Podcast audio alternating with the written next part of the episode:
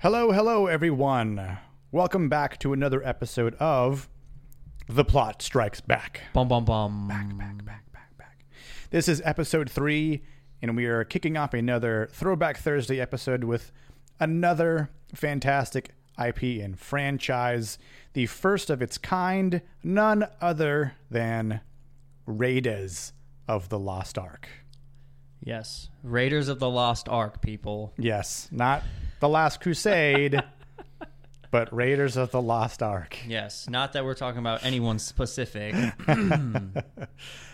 This movie came out in 1981, which is Damn. Okay, I would like to point out that I didn't think it was 81. I thought it was more like 83, 84. So that's crazy. well, if you look at the other movies that followed it with Temple of Doom and and then Last Crusade. But the funny thing too about this is there's a, a note that was a bit of trivia at, at another part of the movie that I didn't even mm-hmm. know. What is it? Well, it's a, it's a tie-in to another famous IP that the same people are involved with. Oh, which we'll we'll, we'll cross that bridge. We'll, I don't want to spoil it for the for the listeners right now. okay. Right. But the the one thing I definitely want to get I want to say from from the start is John Williams needs to be put in some sort of Hall of Fame for being the best composer probably Ever? ever. Well, uh, well, it's tough to say ever because of Oh, who the else is out there, classics. but Yeah, he is well- he is on the Mount Rushmore. He is Of- the Mount the Mount Rushmore of composers for sure. Over the last century, he I would say he's the best composer. What was the first movie he ever composed? Do we know that? John Williams' first film composition was for You Are Welcome, which is a promotional film for the Tourist Information Office of Newfoundland created in, in 1954. Oh my lord! So, So- yeah, he's been at it for Oh yeah, he's he's been doing this for for hell a long time. Man. if you figure from 1954 all the way till 21. 20, well, 22 was when Obi Wan Kenobi came out. 22. Sorry. Wow. I I think he's done finally. If you've been doing it for this long, wouldn't you just want to call it quits or just ta you know take a break? I mean, he's he's 90 years old. Wow. 90 years old. He'll be 91 in a few weeks in, in February 8th. So, Wow. What a legend. yeah, absolute legend. You, you know, we have a friend that does not like John Williams. That guy. Yeah, he he should just go climb a bunch of bamboo and slide down of it and s- let it splinter his ass. Um, Oh, we love that. Love you. Love you, yeah, Brian. yeah, love you. But uh, that that's it, there's so many movies that John Williams has done, and it's it's created this magical wonder of music that you just automatically have a very good feeling, or you, you know what it is. You know, you know, a movie you're nostalgically thinking about, and just even watching it again. I've seen I've seen this movie for probably a, hundreds of times. It's the type of movie that when it comes on, I almost just have to watch it. I can watch it at any time. I know probably and can quote 95% of the entire movie. And even to this day, there are parts of the composition that still give me chills at certain parts. Like, like when you hear the ominous stuff when it's when the Ark ha- Oh. is in is in the scene, it's like "Doo,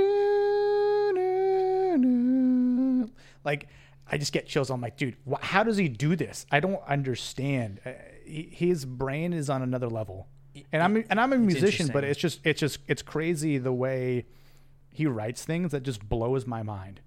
Like he just he knows, and he just feels it. It's not just for this. Jaws, everything. Jaws, Jurassic Park, Star Wars, Harry Potter. These are just the biggest, some of the biggest IPs known to man, and he Yes. just And he has his hand in every single one. Exactly, and not just one movie, but multiple movies. Well, I guess Jaws was only one movie. Um, That movie is amazing. so it's we'll, we'll do that at some point. But yeah, I'm just gonna throw in real quick. Quentin Tarantino said it was the best Horror film. film ever made. Was it ho- film? He said film. He said film. He said film. He said film. Yeah. yeah. And he's his word is. Yeah, listen, we're big we're big QT fans, so it has it, it means something. Exactly. Getting back to Raiders though, the acting obviously all around fantastic from uh, Dr. Brody, played by uh, Denholm Elliott, Harrison Ford, obviously. Uh, Alfred Molina. This was his first film credit. Was it really? Yeah, aka Doc Ock and Spider Man. You have uh, Karen Allen who plays uh, Marion Ra- uh, Ravenwood, and you have, of course, John Rice Davies, hmm. Gimli. I mean Salah. Indy. I, I, I love I love oh man he's what a great great actor. But of course, this is when Spielberg was literally top tier, right? Yeah, this was the top of his he game was for sure. he, his directing was in a different mode compared to everyone else. See, what I think it is is that it wasn't in a different mode. It was just that no one else was on the same level of him as him. Oh yeah, exactly. So he's he's in this lane driving solo. But I mean, I, I don't want to say solo because you look at who else was eh, that that took part within this this film. Screenplay: Lawrence Kasdan. Uh, Empire Strikes Back. Anyone? The greatest movie of all time. Greatest Star Wars movie. of all Star. Well, I mean, it's it's dubbed It's up there. awesome. You know what's crazy? So, It has the number one most famous quote of all time. sidebar. Quickly, I did throw on the Empire Strikes Back vinyl last So night just to listen to the Imperial March, and that was about it. Again, again John Williams. He just he just does it well. And of course, the story, George Lucas and Philip Philip Kaufman. So uh, you you just have these legendary people all in a room going, "Hey, let's do this. Hey, let's do that." The the one thing that I noticed though is, and I've noticed over time, there's little goofs on set where you might see a reflection of the camera crew, but I'm thinking. Man, it's not like you could just edit that out and post 1981. like 1981. Things were different. Yeah, it's it's funny just to think about how things would have been done now if they would have done it now versus when they did it 40 years ago. Well, I guess we'll see next year. I'm sorry, this year when Dial of Destiny comes out. Yeah, in Indiana Jones number five. Five. So interesting stuff about the opening scene though, which was the first time you see it. You're I, remember as a kid thinking, "Who is this mysterious guy and why is he why is he so damn cool?" His wardrobe is in the Smithsonian. It's historical. He's Yeah. got this cool hat, this jacket, which I learned needed to be aged over time because it was a new jacket. So they like authentically aged it. Yeah. They didn't just design it like that off the, off the top, you know, from the start. Mm-hmm. And of course, the iconic whip. And I love the noise that the whip makes in the Indiana Jones movies. Yeah, massive bullwhip. Yeah. Um, sorry if that was loud, but anyway, No, he's not. the thing, the cool. There's a funny. Um, yeah, I'm not. there's a cool trivia about the opening scene. Him being in South America and having the giant boulder, you know, Chasing him, chasing him. Both of those parts are from Donald Duck comic books that Lucas and Spielberg both read. One Huh. of the first one came out in in 1959, and then the other one came out in 1964. So it's just funny how they take again this comic book notion of story and they insert it into this realm of of movie of of of film. And if they mm-hmm. would have never have said that, then you just would have never known. I mean, maybe maybe people would have figured it out over time. Like they go back and like, did you know? But I don't know because I don't know if who goes would. back and reads 1959 and 64 Donald Duck cartoons. I don't think any. I, I think I'm the only person on the planet that goes back and reads anything from the 1960s, and even then, it's like sci-fi stuff. You know, My It's- dad had some old But Donald Duck. Donald Duck comic books and Scrooge McDuck com- comic books. yeah, but, uh, like no one's gonna be like, oh, hey, let me read Donald Duck from 1954. I wouldn't, and that it's weird. But that's funny though because I I think this is where thinking outside the box box goes, Mhm. and and I think would probably be better suited nowadays because a lot of what you see from, and I think there's this bland layer to a certain extent in a majority of, of film and, and music, uh, not music, but um, uh, film and, and TV shows right now. Uh, I mean, obviously, you have like the, the occasional pop-ups that are you know a good show here, a good um, a good movie here, which is either done on a purely creative matter from someone's head and imagination, or they've taken it from a book or a comic book. But going back again 60, 70 years and finding something and go, you know what, we could modernize this and change it in a way where it's super mysterious, or they could find something from a Donald Duck comic book and make it into a James Bond part. You know what I'm saying? Like, Yeah. like, the- like the the that, that's where people just don't go back to anymore. I mean, most people like yourself, which are like, I'm going to read stuff from the 1960s, get uh, creative ideas, and try to form something that is, you know, an homage, but also modernized. but also different. exactly. It's a Yeah. tricky thing to do, and they clearly were able to. Yeah, they they definitely got it uh, got it right, and Rocket. I think the funny thing about this op- that opening scene when they're walking in the cave, and you see Alfred Molina um, uh, Satipo, his, his character's name is. He's he's his, uh like India like he's got spiders, a couple tarantulas on his back. Mm-hmm. He's got like four, and he tells Molina to turn around, and he's got like twenty Yeah. on his back, and I'm like, what? Like, did you not feel them crawling up your legs? You know, I mean, obviously it's a Oh, movie, but Freaky. Doesn't matter. but just the, the just the thought, I, I they're and they were big. They're not small little spiders, Dude, they're the they're size the of size your of your hand. hand. Yeah, exactly. You wouldn't feel one, much less uh, four or or twenty, just crawling on your back. And there's one that like moves pretty quick across his chest. He's like, ah. I'd be freaking out. I'd be I like, would- I just would- just burn me alive at that point. You know, I mean, he dies anyway. So Those spiders are coming with me though. yeah, That's no, for I, damn I'm sure. not. I'm not going out alone. Um, but what a what a great opening and iconic sequence of him, you know, trying to outweigh the idol and you know getting chased by the giant stone. And something I, I wrote down too. Would you say that that is the most notorious? Nah, is notorious the word I want? Nah, I don't, know. I don't know if notorious is the word I want to use, but most like famous Indiana Jones thing is the balancing the sandbag with the idol. Personally, I think it would be. Y- yeah, I think you know, aside from the whip and the hat, but it's. I would say it's that because There's a- everyone, most people know that, whether you've seen Indiana Jones or not. yeah. There's there's another scene in this movie that I think to me is really iconic because they even use it again in the third film, but it doesn't go quite as the way Dr. Jones thinks it's going to go. Um, one of the things I wrote down though as a question: Does the danger outweigh the worth of gold of the gold idol, right? Or is it the or, or is it worth the risk? Because he he also dumps hand he he dumps sand out of the bag initially, right? Yeah.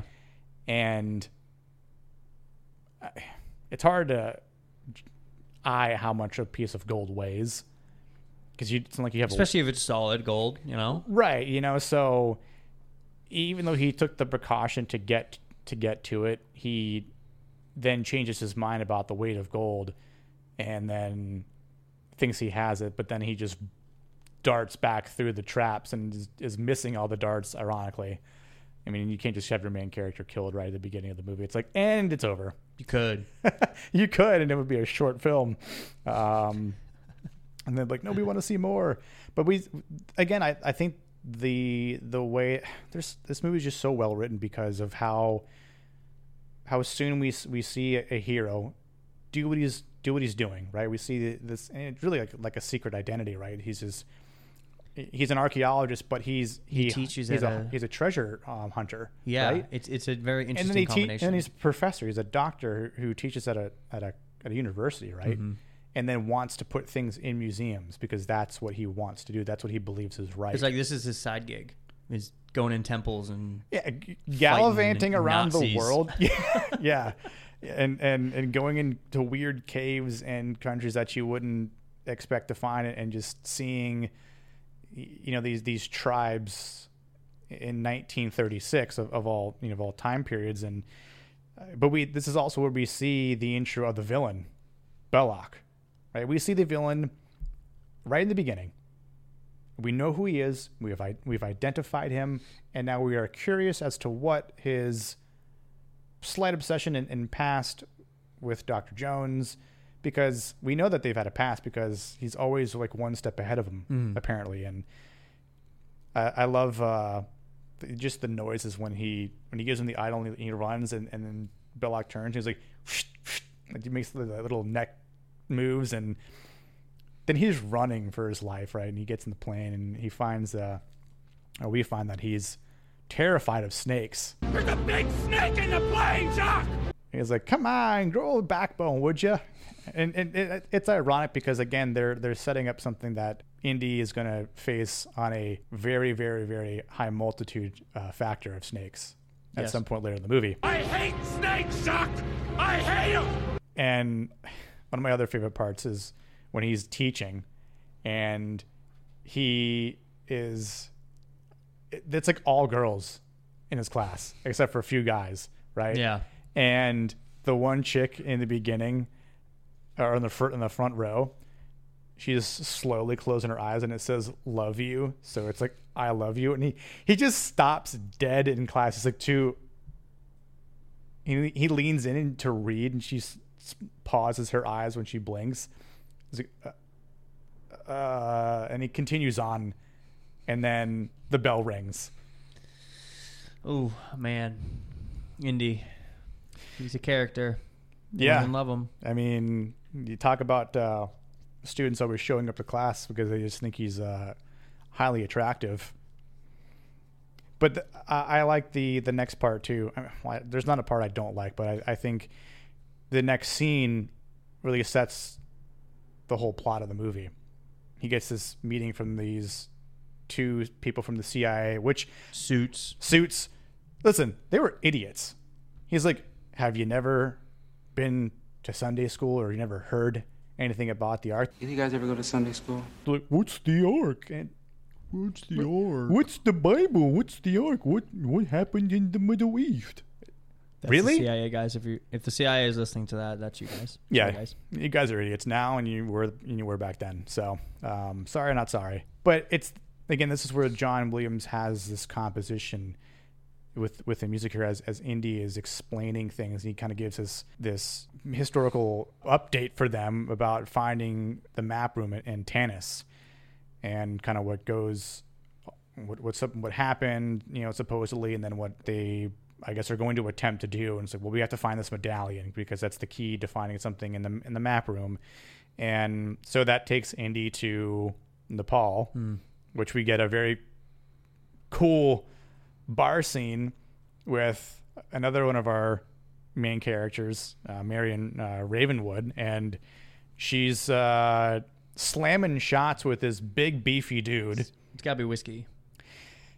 Y- Right? You would Yeah, I would think so because it it didn't say It what dark. they were.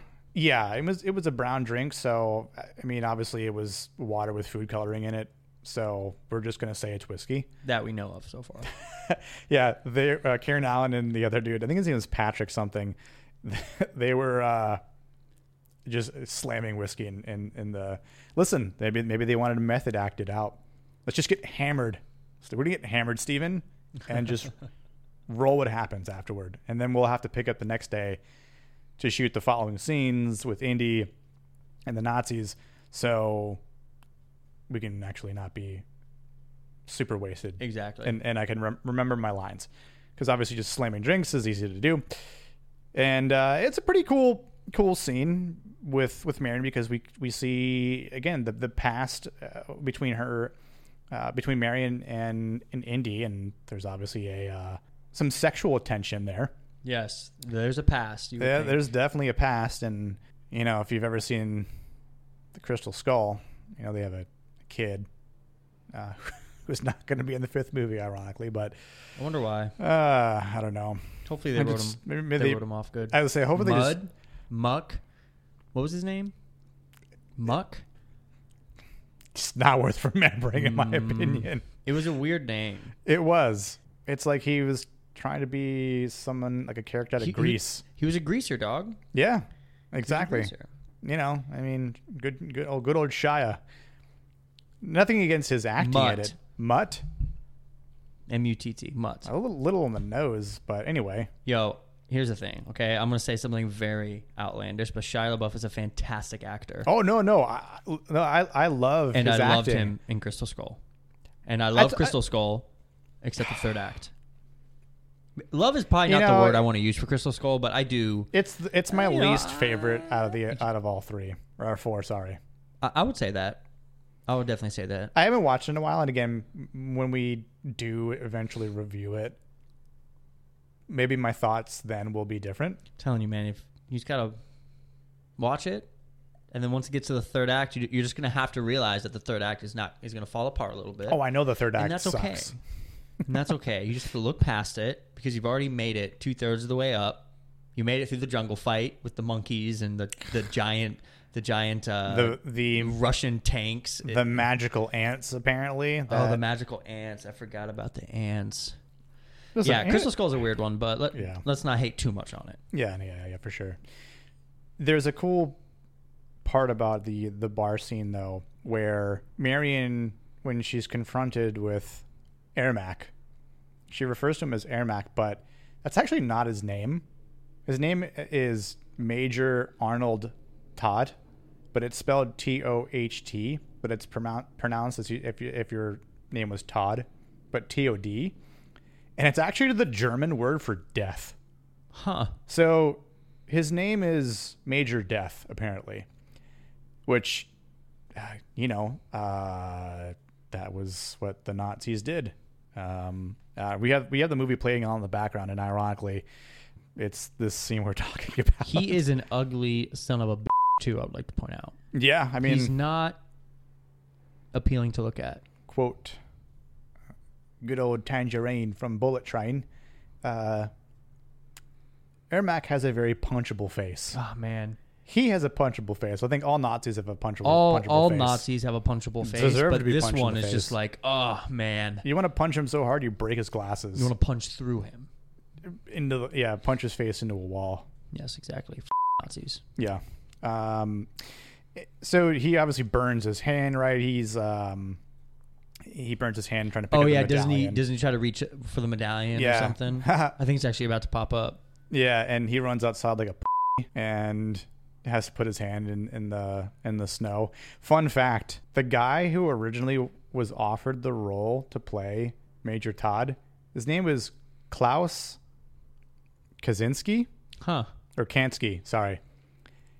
And he said the script is moronically jokes on you, Klaus. What's his filmography? I don't know. I didn't. I didn't. Right. I didn't even bother bother to look after that because I'm like, you just had probably one of the most ignorant sentences ever known in history about one of the biggest IPs and movies in history. So Dude, script is not bad for this. The script is awesome. Yeah, and I think it was you know for this kind uh, of movie, and I'm like, what do you mean for this kind of movie, dude? It's action there weren't adventure. any other movies like this in 1981. Not to mention, it was the highest grossing movie of 1981. How much did it make? Yeah, so this movie made 390 million dollars in the box office in 1981, and we just checked to see what that was for inflation, and it was a whopping what? Uh, one billion three hundred forty-one million two hundred and sixty-one thousand and sixty-six dollars. So it's essentially uh, what Avatar does now, or a, a super big and and well written Marvel movie. So Klaus, jokes on you, That'd bud. be like if Robert Downey Jr. was like, ah, Iron Man, fuck that guy, I'm good. Bam. Turn, how much did he make off of an Endgame? Like, hu- like seventy-eight million off one damn movie. Uh, yeah, for that movie. Yeah. What a legend. And, and I know that this role isn't the biggest, but at the same time, you're still remembered and, I mean, obviously immortalized via film at that point. So, and I don't know a lot of people that would like to pass up on that, but hey, you know, to each their own, right? We all make stupid choices in life and have to deal with it. exactly. Don't know what he did after that. Instead, don't care because uh, you're not an Indiana Jones. exactly. Yeah. So I think it's funny, and this happens a lot in, in movies where you think movies are are in a certain location, but they're filmed somewhere else, right? Yeah. And this was actually filmed like what's going on right now. They're saying that this is in uh, in Egypt, but it's actually not. this is actually in Tunisia, which is funny because Huh. of my actual ties to someone who has family and, and is part Tunisian. So Tunis. The cool fun fact though that Spielberg did because it was so hot there when they were filming, he compressed filming from six weeks to four and a half weeks. So man shaved off a week and a half of filming because it was so hot. Goals. Like, pff, Goals. yeah. I mean, it's like we're, we need to speed this up, and we're just gonna not. Well, also, isn't this, you know, the scene when they are in Egypt trying to escape and do whatever, and Indy's fighting these henchmen? Um, They're yeah, they're they're essentially was- Arabs that are hired by the Nazis. well, he was. Um, it's where we get that infamous like. It's not really an ad lib, but more of. Instead of him having to whip out and do all this stuff because he was actually so sick, Harrison Ford just pulled out the gun and shot the guy. That's the other scene that I was referring to, like Yeah. the, the the iconic scene. I- There's a- the whole street clears, and it's just do with a huge ass scimitar, Doing his tricks, and He he's was just like, All right, buddy, I have a gun. Boom, shoots him once, and then they, they steal his sword. "Yep, Guy like takes his sword from the dead body. and street life's tough, you know, especially in 1936 over there. But there's a lot of interesting parts that come after that with Indy thinking that Marion is dead, meets with Salah, has to take the kids back. Then they go to see this old man who knows how to read the medallion, and this of a monkey that monkey." tries to poison Indiana Jones. Like, who does that? Who hires a monkey to kill someone? Well, I guess the Nazis do. So, Nazis. you know, well, f- them. And it's it's not until there's this sort of weird, like I don't see like an. It's playing in the background now. There it is, and shot dead. Amazing. He's holding the whip in the other hand. He just puts his gun back in his holster. He's like, "All right, where's the where are these baskets?" but the old man reads what's on the front and the back medallion, and then it clicks in their head because they're thinking, "Where did they get? Where did they get this knowledge from to read in the map room?" And the Nazis try to recreate the medallion based on what was burned into His Ermac's hand. hand and some of the lettering that's in there. And oh my God, they don't have the back of it. And then they both say they're digging in the wrong place. Half is too long. They're digging in the wrong place. And then uh, I think what was the song? Salah's like, "I am the monarch of the sea. I am the ruler of the." I am the monarch of the sea. I am the ruler of the. Qu- And stops, and you see the da- the date being tossed in the air in slow motion by Indy, and then Salah just grabs it and says, "Bad dates." Bad dates.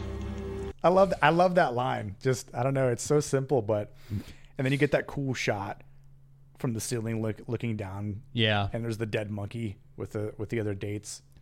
that monkey. Hey, serves you right. Which the monkey's dumb. Uh, well, the guy the guy poisons it, right? The dude with the eye patch, but it's his monkey. And then you and then the monkey comes in and eats it and dies. Like you just gave it away. Stupid monkey. Anyway, nothing against monkeys, but that monkey's stupid. Does that monkey technically count as a Nazi, or is it just like a freelance thing at that point? Do you know what I mean? I think it's more of a freelance thing, Yeah, but you're still the monkey tries to- with yeah, guilty by association. Uh, Yeah, and and see the monkey tries to play both sides. Like even in the scene here, it's like, oh, poor Indy, your your girl just died. Let me try and be all cute on a table for you. But by the way, I'm gonna rat on where you are so you get poisoned and die. Genius. Yeah, yeah. Look, I mean, people train pets all the time to do some crazy. Shit. The other funny thing, though, too, about this about this scene uh, when when Marion is dead and he goes to see Belloq again, it's like he just can't seem to get away from him. We saw him in South America. Now he sees him in the Middle East. It's like, dude, I cannot get away from you.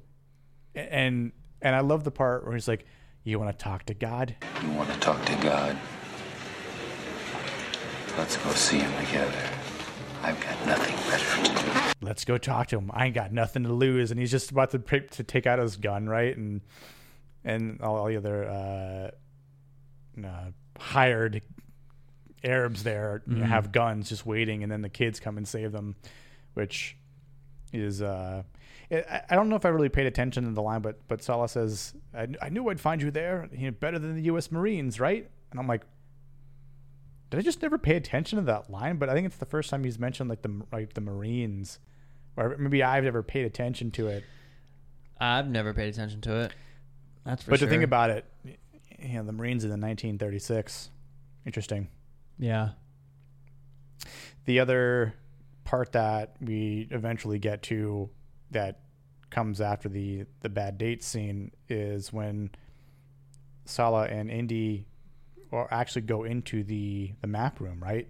I love I, I love these scenes where again you get this ominous music from John Williams and you've got Indy looking at his his his book with all these notes, which is just cool because it's all this archaeological and historical information that they've sort of gathered and he sort of theorized and and and uh, he's tried to write write out much like his old man yeah, as we find out in like the last crusade but then when he figures out which hole it is and he puts the stick in because they know how high the stick needs to be and then you get the, the beam of light come down and it like points points where it is and then he figures it out and breaks the stick and then Sal's already been captured Nazi flag comes down so he can get out but then he finds that Marion's alive and decides to leave her there because he's like ah, I'm good. the other funny thing too about that part is she's like, she's yelling.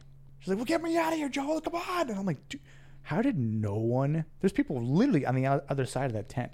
There's a there's a huge camp of, of Nazis. No one hears her say that. Movie magic, baby. It- It's it's not so much movie, movie yeah. It's like just the But also at the same time, weird they're in the middle of the desert at this and they're like digging. And, my my excuse is or my justification rather is that there's so much other ambiance and noise Yes. and talking that that just doesn't bleed through. It doesn't pierce the other noises that are that are happening, and and it's fine. But listen, I, I can attest that um, you know some some Arab women are just loud. total total inside joke, and some of you listeners might might know what I'm referring to, but um, oh, I love them. Um, yeah. yeah, love you. So the other, and it was that part I wrote down. I was watching it again. That the John Williams music gave, always gives me like chills. Um, and then ironically too, you get this crazy ominous storm approaching when Indy starts to dig, and he has he, he's hired his own little crew. Yep. And it's at night, and it's just he's looking around like I'm like they're in the desert, and there's this giant ass storm approaching and it's pretty ironic too because and it makes sense because this is where the well it's the well of souls and it, people might miss it but it, when they first draw back the stone slab of that's the entrance you can actually see this visual effect that looks like there's souls um escaping it or I, I, that's what it looks like to me but it could be just like this weird smoke kind of evaporating from it or something like that. But I think it'd be cooler if it was like actual souls because of what's what's down there, and Oh, like when they move that that the giant stone slab. to go in. yeah, Yeah. uh, and of course, another very famous scene is when they see the the Indy. Why does the floor move? And uh, he says, "Asps, very dangerous. You go first. Asps. Very dangerous. You go first. And uh, yeah, we see Indy confront his fear. Plot twist. Yeah, you got to go into a giant chamber of snakes, Indy. Have fun. Snakes. Why did it have to be snakes? And Terrifying, by the way. Oh yeah, I, I love snakes, but being in a pit of them, I'd crap my pants. I don't. I'm not even ashamed to say that. And of course, the first thing that happens too is when he's when he's there, he con- is confronted by a king cobra, which no big deal. That's kill him and that would be it. Funny fact though about that that I, that I learned. That's the other fun fun part from the I mentioned at the, at the start. So to make it seem like there were a bunch of snakes there, they they cut a bu- they cut up a bunch of hoses And threw them down there. and threw them down there. But they also went to every pet store in London and got all the snakes they could find. Because if you look, there there are a lot of actual real life snakes. yeah. But then if you notice other parts, and I think knowing this, you can tell where there are actual you know, hoses. probably yeah, probably going back and looking at it, you can. I think. And they also grabbed weeds from the set of Dagobah in The Empire Strikes Back. Really? And threw those giant weeds and everything like that on the set for Raiders. Yep. Huh. Yep. Crazy, right? I mean, I guess Lucas wrote it, and Yeah, it's also saying like it. the same guys are like, hey, uh, so so I know you're done shooting there. Can we can, Can we, we borrow some of that? can we just take some of these roots and throw them in this giant snake pit? The other funny, well, I don't want to say. The other fun fact, if you will call it fun, is a python actually died by the king cobra. Shit! like a, the cobra bit this python and killed it. Damn. I don't know what happened, but I could just imagine. Well, you got a pit full of snakes. Yeah, you gotta You pit, know? this. This python probably was like, "Hey, cobra dude, back off or I'll constrict you," and the cobra just says, F- "Around and find out," and then the and then the python probably went in to constrict it, and then uh, cobra just bites it and is and it's like, "Ha, idiot, you're dead." There was one other uh, fun fact about that too, or that scene is you can actually see the there's there's glass that separates Indy and the Cobra. Same thing when Marion falls in the pit later. Yeah. The Cobra actually spit venom on the glass when they were filming that because the snake was startled. And it was just like attack. Wow. So they could have just gotten bit and poisoned at that at that glass there. I mean, I don't think the, the snake was strong enough to to break the glass, obviously, but to think, eh, like, you just I would never mess around with the king cobra, never, never in a million years. Let me rephrase that. I will never mess around with any snake. I'm good. I mean, non-poisonous snakes are you know are are fine, but listen, unless there's a professional there, I'm not. I've done some stupid stuff when I was a kid with snakes. Like we would go try and find snakes, but never once came across a poisonous snake. And I even to this day, I, I just I'm not trying to get bit and poisoned. So Yeah, I'm good. Hard pass on the snakes. yeah, and uh, I like the drunk the drunk, uh, the, the the drinking scene rather between Belloq and Marion. Mm. She's drinking his family's label. I grew up with this. it's my family label. but we know she can drink like a champ. So she's out drinking him, but then she tries to escape and doesn't, and then she still gets thrown into the pit with Indy. And I I love, even though it's sad, but you you hear this, you hear the no when they're sliding the slab back over Yep. and just you know To shut it up. idea. Why, Dr. Jones, whatever are you doing in such a nasty place? saying that he'll be an archaeological find of his of his own later on. Psych, he escapes. you thought. the other well there's another interesting part too where they're well Indy finds a way out marion is trying to get out she finds a room of, bun- of a bunch of skeletons right dead bodies and skeletons and there's this giant python crawling or sliding out of the the, skulls. the skulls like mouth or whatever and i don't know if that was real i tried to find if it was actually Karen Allen screaming, but it just sounds like she was screaming at the top of her lungs, like the high pitched. Like I'm not, I'm not even gonna imitate it, but Please don't. yeah, I know I don't want to throw out my voice, but she just it's this high pitched scream, "Ah!"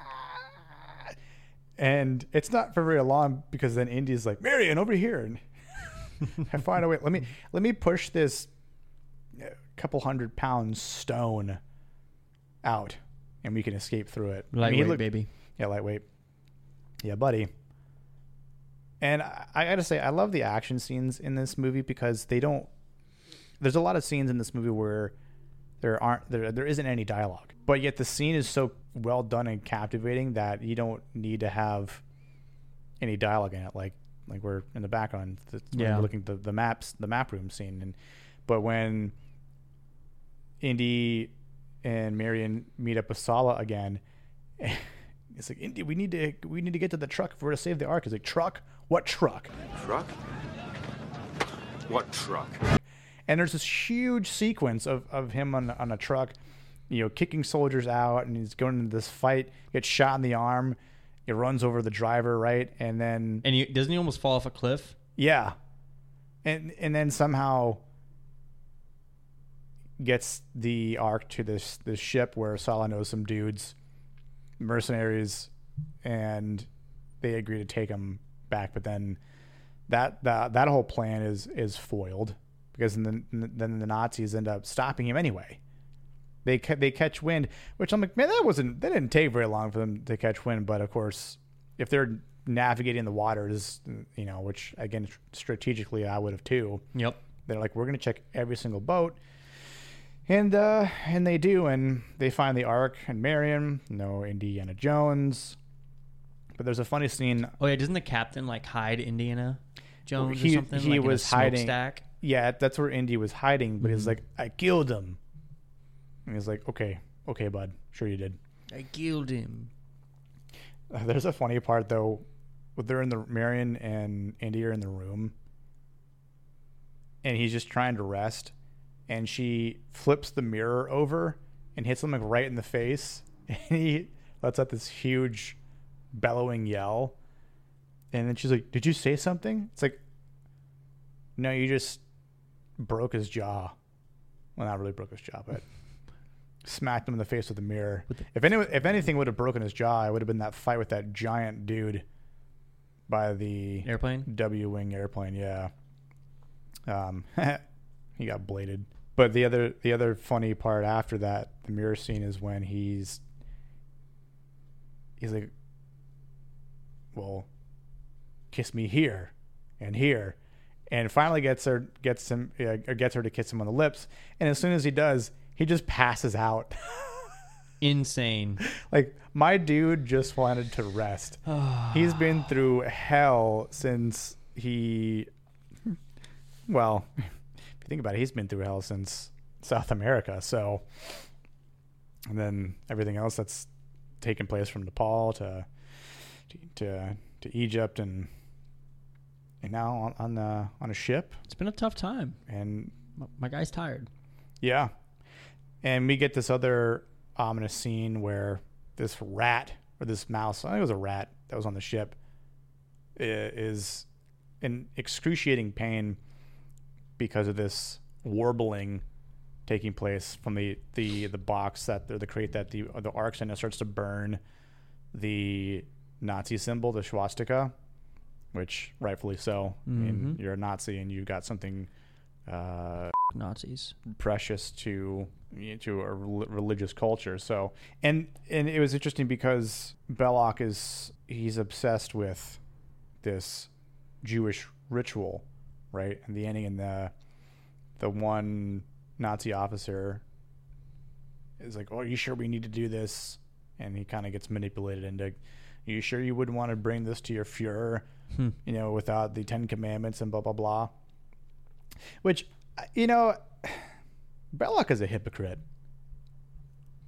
Yeah. Like, I'm thinking this entire time, I'm like, are you, are you, are you really Jewish? Whoa. Because I, I don't think anyone else in their right mind would do that unless you're that self self obsessed and, and corrupted. I think it's both. You know, like it's like nepotism. He's he he's just he doesn't care about anything else or, or who who he has to hurt, who he has to step on.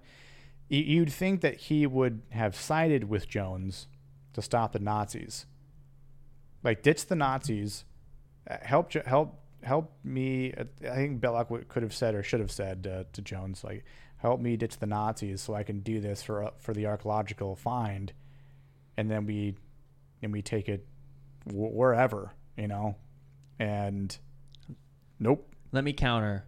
No. yeah, yeah, and I think the ending is also one of the best parts, and I think is very memorable. And I was reading the way they needed to shoot it and film it based on what happens at the end is because of when Belloq's head explodes Because of the ark. because of the ark, but they were like, it's too gruesome. We need, we can't, we, we, we can't uh, label it PG because apparently back in 1981, PG 13 didn't exist. No. So it was either like G, PG, or R. And so they're saying it was rated R. And I'm like, this movie? Rated R? You are crazy. But of course, that, that's 40 years ago. You know, it is noted that when he does, you know, look in, basically. Yeah. When he, he, When- he when- sticks his hand in there and he, he's like, it's just sand. Oh boy. And Boy, is he wrong.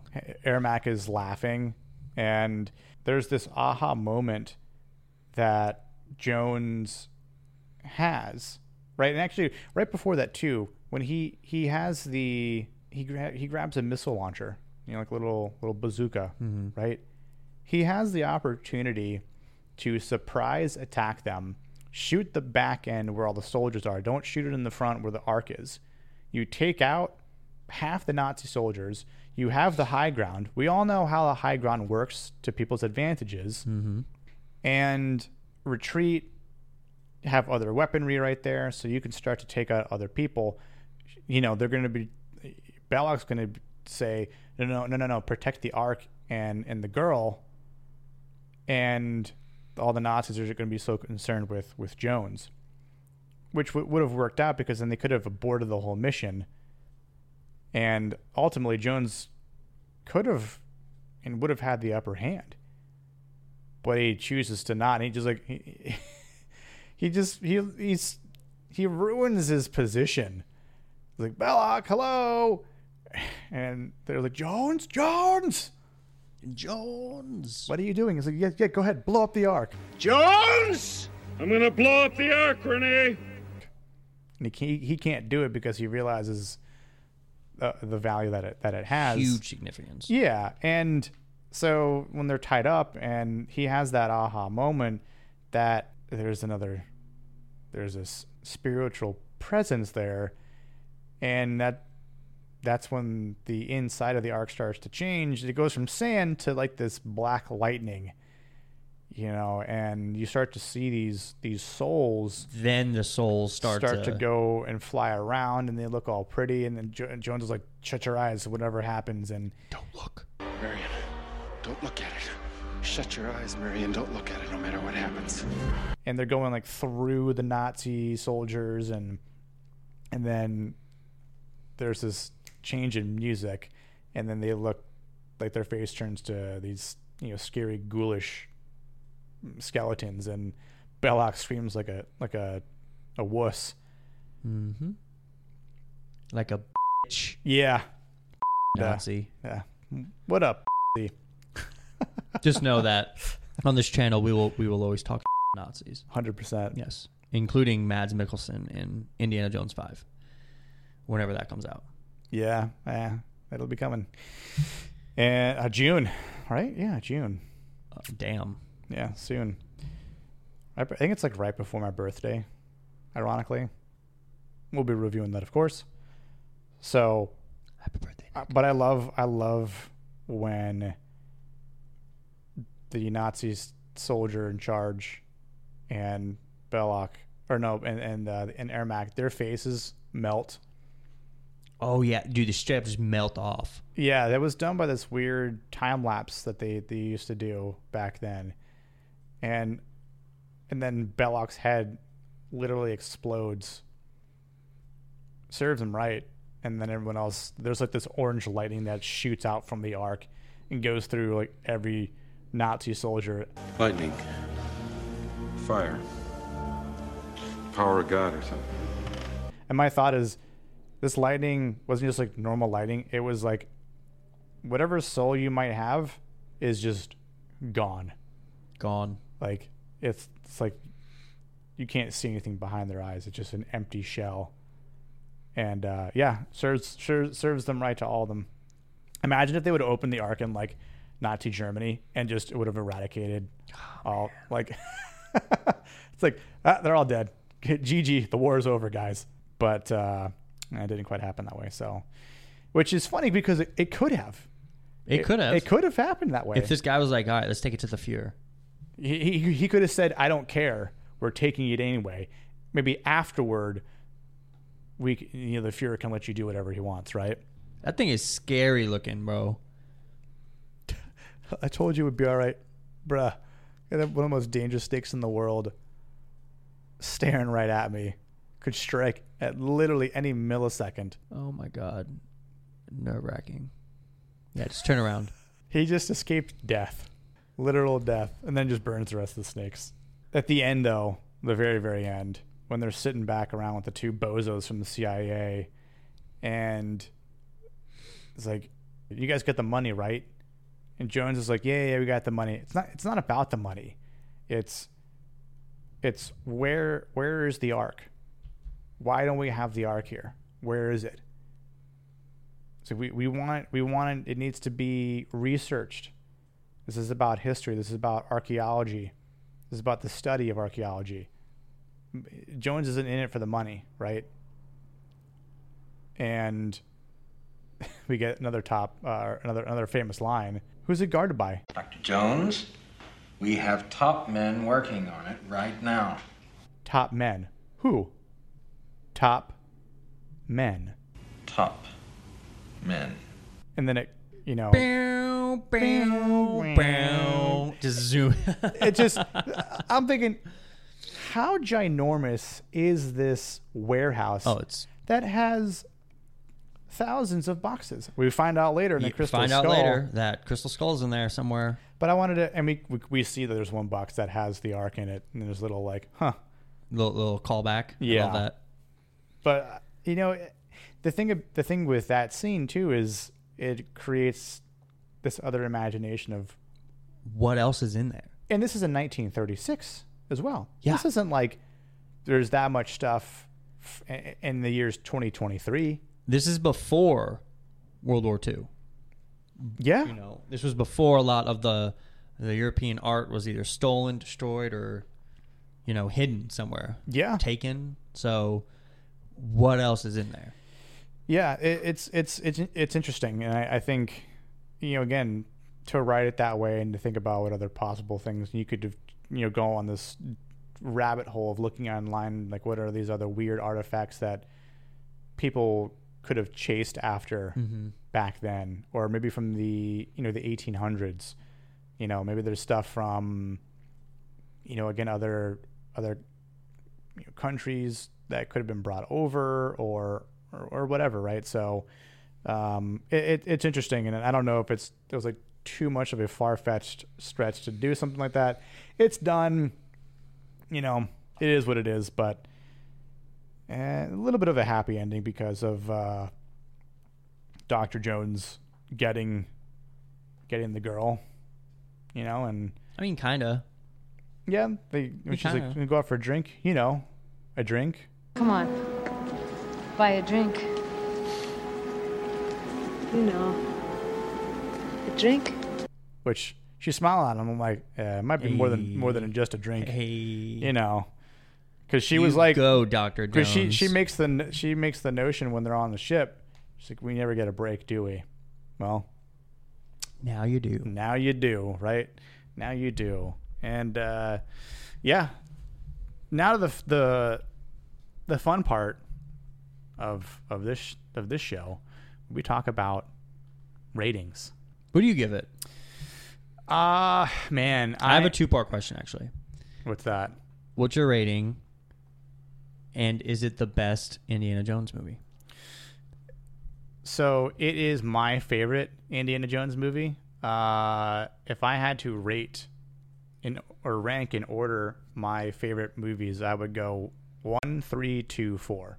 One, three, two, four. So Yep. Raiders, Crusade, uh, Crusade, Temple. Temple, Crystal Skull. Yep. Okay. Honestly, I feel like it's kind of the same. Yeah. When I, when I was younger, I used to like Temple of Doom more because, um, oh God, what's the kid's name? It's about short, uh, Short round. Short round because Yeah. of short round, but also because it was so different than the other ones.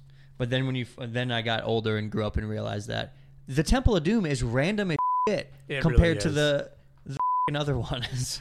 you know what I mean? It's just like, oh hey, you know what? Let's do Temple of Doom and then come back to the chronological order of certain things, and you're just like, all right, this is what we're doing. Yeah, it, it seems super sporadic to me in terms of what he would do. And, and it kind of was like the way he sort of gets roped into it. But I. I, I, I like the I like the Temple of Doom. I, I don't dislike it. It's just, it's just it's not to me. It's not better than Raiders for sure, and it's not better than than the Last Crusade for a number of reasons. And I think when we get Yeah. to them, those movies, we'll we'll talk about it. But um, looking at IMDb right now, and it from critics, and this is the one time I'll probably agree with the critics and say that these critics are right.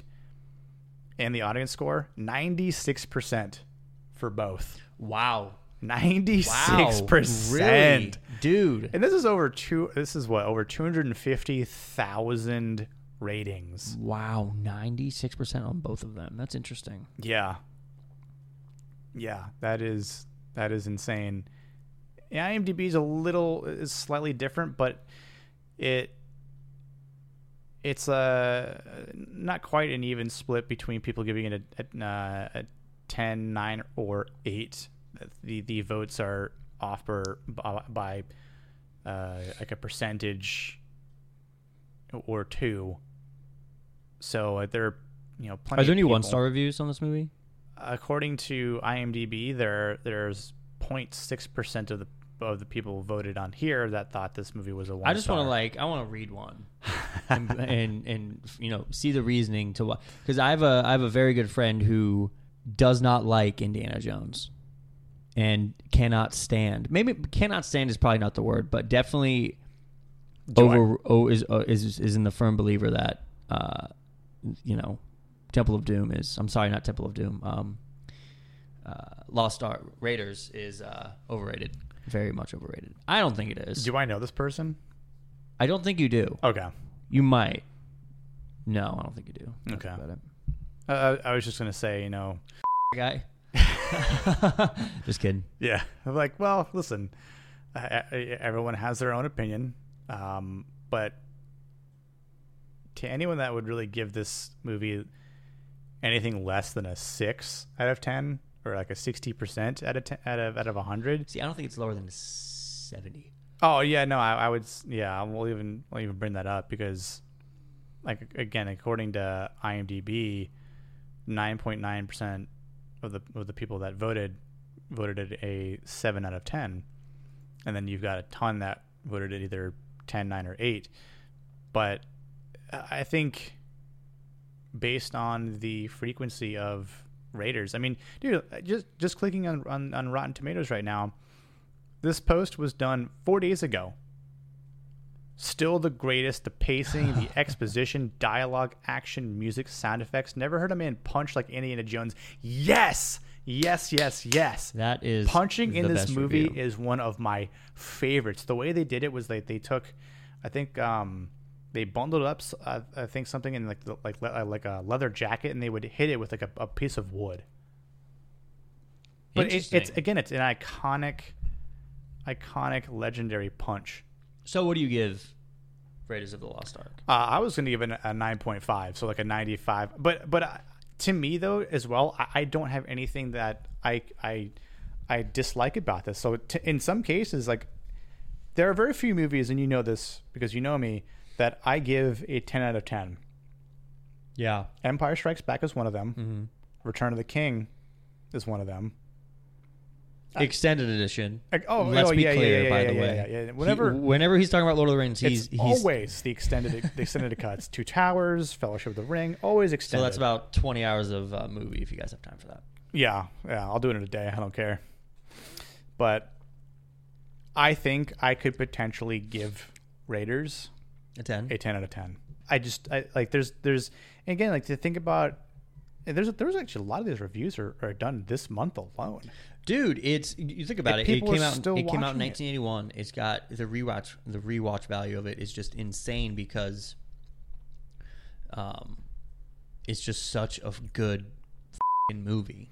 Like I, I I could scroll through page after page after page, and it's just five five star, four star, five star, four star, four and a half. Like. I mean, nine out of ten. What a film and what a character! Hands on the greatest movie ever made. True classic. All right, it's not the greatest film ever made. Yeah, I know, Let's, but you know, let's but- not get too out of hand. Individual who left the review on Rotten Tomatoes.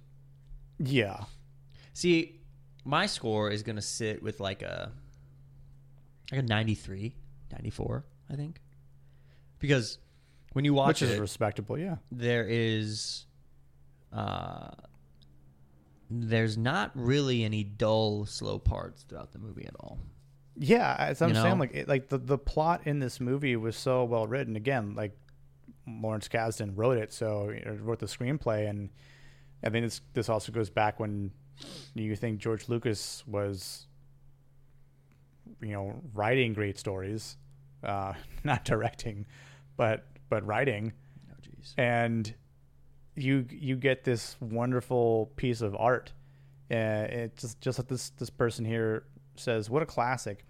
This movie, even after many decades, this this movie is still fantastic. It's funny, enthralling, surprisingly bloody and dark. It's just so fun to revisit. Harrison Ford is Indiana Jones, and I'm pretty sure no one else will will uh, will be able to play this character. It's just an enthralling classic. That's true.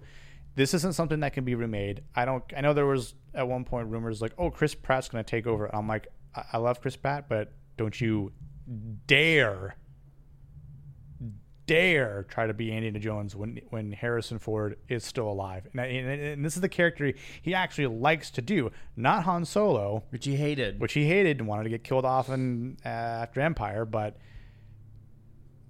But also for Indiana, Indiana Jones or for Harrison Ford, though, I mean, he had had the opportunity to to portray two of the biggest known characters in the history of cinema. let me rephrase that for you guys listening he didn't just play two of the greatest characters ever created he played two of the coolest people that us as kids wanted to be uh, and Yes. pretended to be while watching the movies and reenacting the scenes in our bedroom Yeah, pe- people people still to this day dress up as as Han Solo and as Indiana Jones. I mean, they're they're they're timeless characters, and that's why this movie is this still movie is still that so great, and it's it's timeless. Like it's it'll never it'll never be it'll never be bad. I'll you know I'll watch it another forty years and still think the same thing. I'm sure.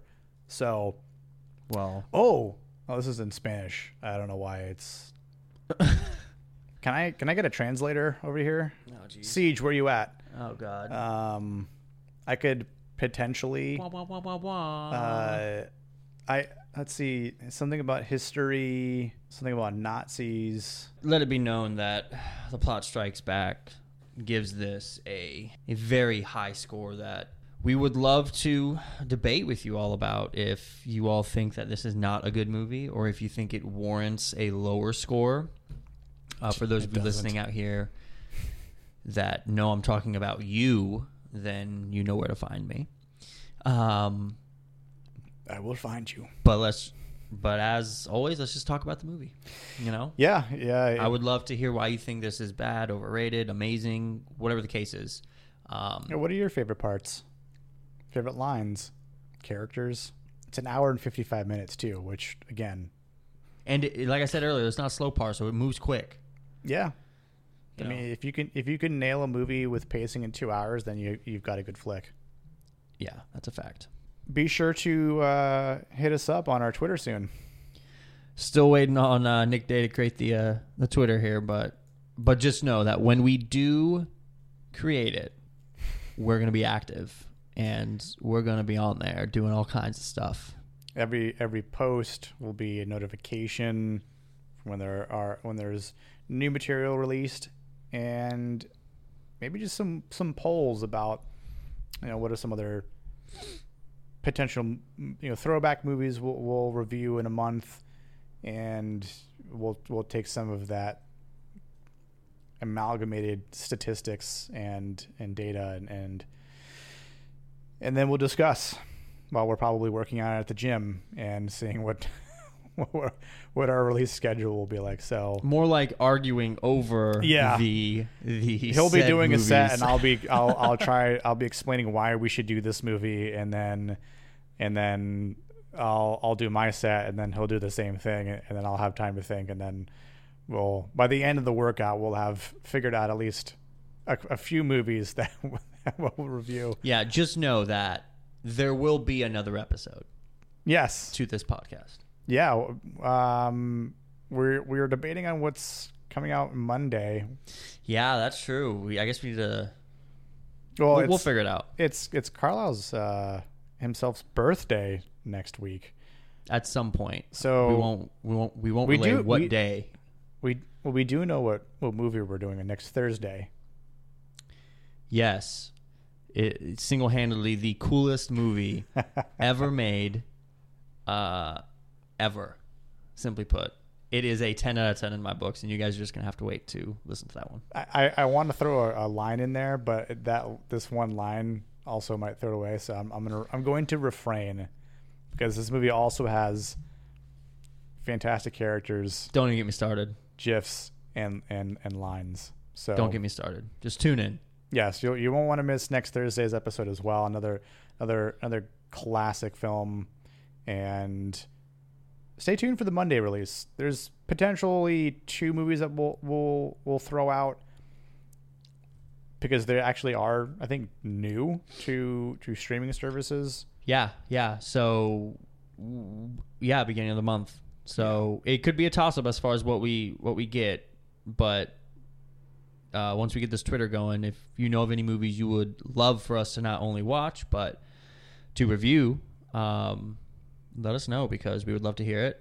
Um, we would love to hype it up, talk about it, do all kinds of stuff with it. Um, you know, whatever the case is, Yeah, but just talk about movies. And I, I will also set the precedence too, because I mean this is only episode three, and, and of the three movies we've watched, we, we've given generous ratings to, and I think that's going to be the case for a lot of throwback movies because throwback throwback They're movies tend to be classics they- and and and, and well made, and that's sort of the point of having like a a good feeling conversation to talk about uh, amongst each other and, and, and you, you everyone that's listening right now. Now, new movies presents a little bit of a um, you know, you know, what if it's not good? So it, I don't want people to think that we just give everything a high score because I'm sure there will be films out there that will receive a lower score than what we've been handing out. I could just throw one. I could throw one one movie out there right now, aka The Lighthouse, and we would not get a good score by Austin because there's a funny backstory about that that we'll save for another time. But that's just a movie that would not get a nine out of ten from either of us, or an eight out of ten in my book, or maybe even.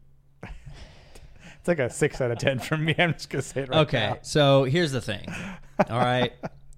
there are very few movies on this planet that I don't like or hate even. Very few movies. Um The Lighthouse unfortunately is uh could be one of those. Um you know. But the movies that are bad, you will know Yeah, you will know trust me because uh, sometimes it's hard to hold those back you know those those feelings but at the same time the reasons you know there are so many good movies out there is because there are so many out there and we plan to cover as many of those good movies as we can yep, with the occasional terrible one. Um, yeah. and that could be something as I don't know, The Lighthouse or you know, Plan 9 from Outer Space, which is one of my favorite movies of all time, but it's a terrible movie. Yeah, or um, the Last Jedi, but you know that's to be determined at another date. we're not even, we're not we're not we're not going down there because we'll be talking for another hour. Yeah, that's just uh just I no just one mention Rian it. Johnson, please. Please. I, to- I to liked. Knives Out.